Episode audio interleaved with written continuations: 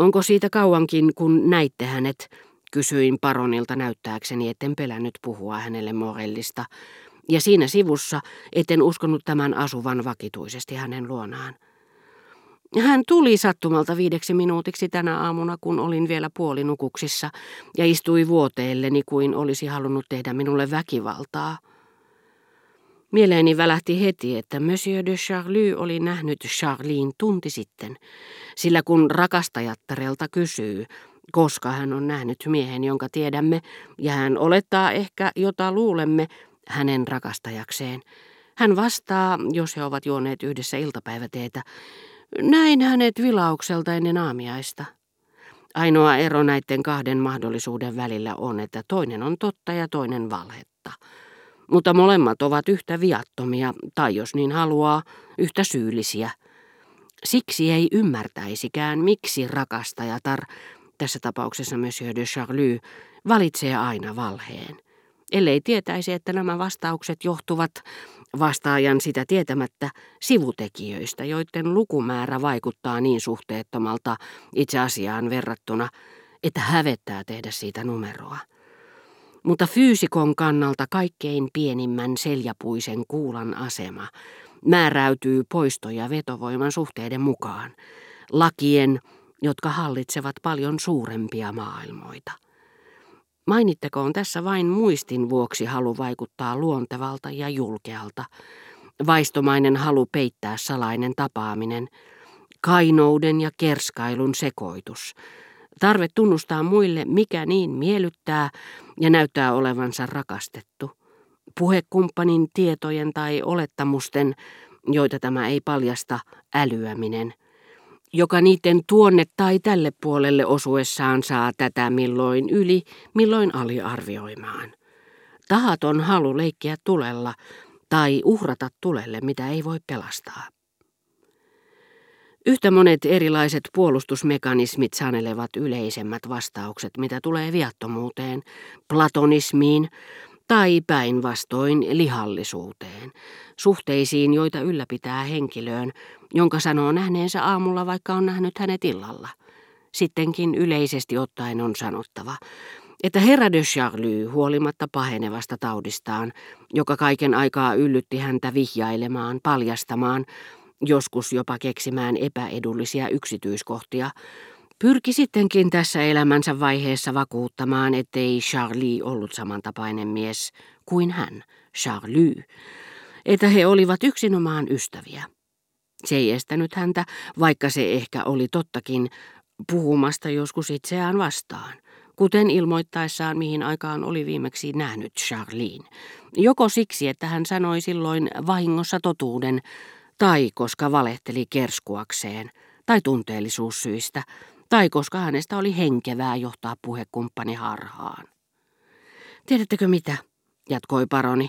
Hän on minulle mukava pikkutoveri, johon olen suuresti kiintynyt, niin kuin hänkin minuun.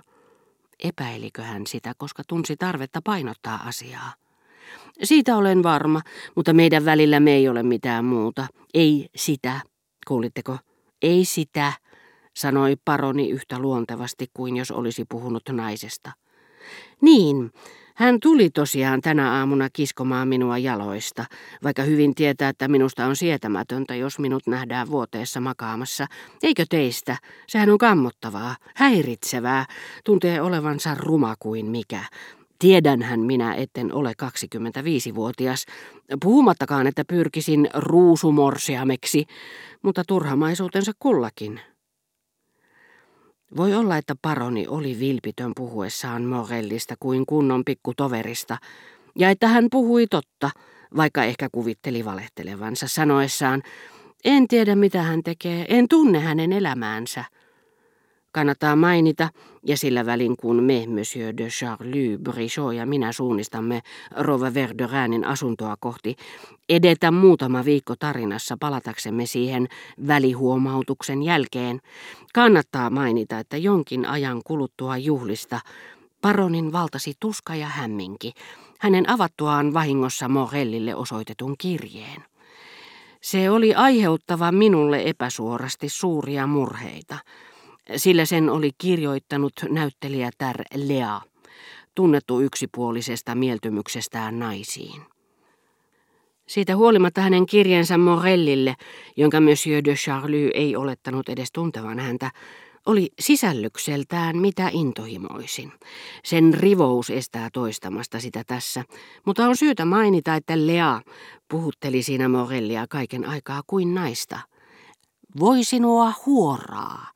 Sinä ainakin olet meikäläisiä kaunokaiseni, kuulut joukkoon ja niin edelleen. Ja kirjeessä oli kysymys monista muistakin naisista, jotka tuntuivat olevan niin hyvin Morellin kuin Lean ystävättäriä. Toisaalta taas Morellin ivallinen suhtautuminen paroniin ja Lean asennoituminen häntä ylläpitävään upseeriin, josta hän sanoi, se mies rukoilee minua kirjeissään olemaan kiltti, katin kontit kisuseni, paljastivat paronille yhtä tyrmistyttävän todellisuuden kuin Lean ja Morellin erikoislaatuinen suhde konsanaan. Paronia hämmensivät ennen kaikkea sanat kuulua joukkoon. Tiedostamatta sitä aluksi hän oli lopulta jo kauan sitten itse tajunnut, että kuului joukkoon, ja nyt tämä tutuksi tullut käsite osoittautuikin kyseenalaiseksi. Kun hänelle oli paljastunut, että hän kuului joukkoon, hän luuli sen merkitsevän, ettei hän, kuten Saint-Simon sanoo, ollut mielistynyt naisiin. Ja nyt tämä sanonta laajeni Morellin ansiosta tavalla, joka oli paronille tuntematon.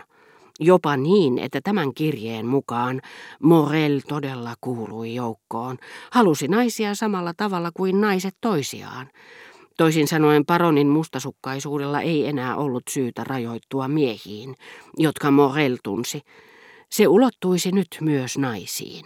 Näin ollen joukkoon eivät enää kuuluneetkaan vain ne, jotka Monsieur de Charlie tunsi, vaan suuri osa planeettaa. Niin hyvin naiset kuin miehetkin. Miehet, jotka eivät pitäneet vain miehistä, vaan naisistakin. Ja tutustuessaan tämän niin tutun sanonnan uuteen merkitykseen, paroni tunsi sekä älyllään että sydämellään kiduttavaa epätietoisuutta, tutkaillessaan tätä kaksinkertaista mysteeriota, joka koski hänen mustasukkaisuutensa alueen laajentumaa ja tietyn määritelmän äkillistä riittämättömyyttä.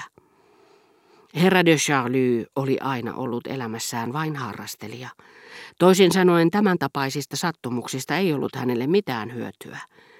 Hän muunsi niiden mahdollisesti aiheuttaman kiusallisen vaikutelman myrskyisiksi kohtauksiksi, joissa tiesi olevansa kaunopuheinen tai kavaliksi juonitteluiksi. Mutta Bergotten tasoiselle henkilölle ne olisivat voineet olla kullan arvoisia. Sepä osaltaan selittäneekin, koska toimimme sokeasti, mutta valitsemme kuin elukat hyvää tekevän kasvin, että Bergotten kaltaiset etsiytyvät yleensä keskinkertaisten, vilpillisten ja ilkeitten ihmisten seuraan. Näiden kauneus riittää kirjailijan mielikuvitukselle, innoittaa hänen hyvyyttään, mutta ei millään muotoa muuta hänen kumppaninsa luonnetta, olennon, jonka elämä tuhansia metrejä hänen omansa alapuolella, mahdottomat ihmissuhteet, uskomattoman pitkälle ja ennen kaikkea odottamattomaan suuntaan jatketut valheet, välähtelevät näkyviin aina silloin tällöin.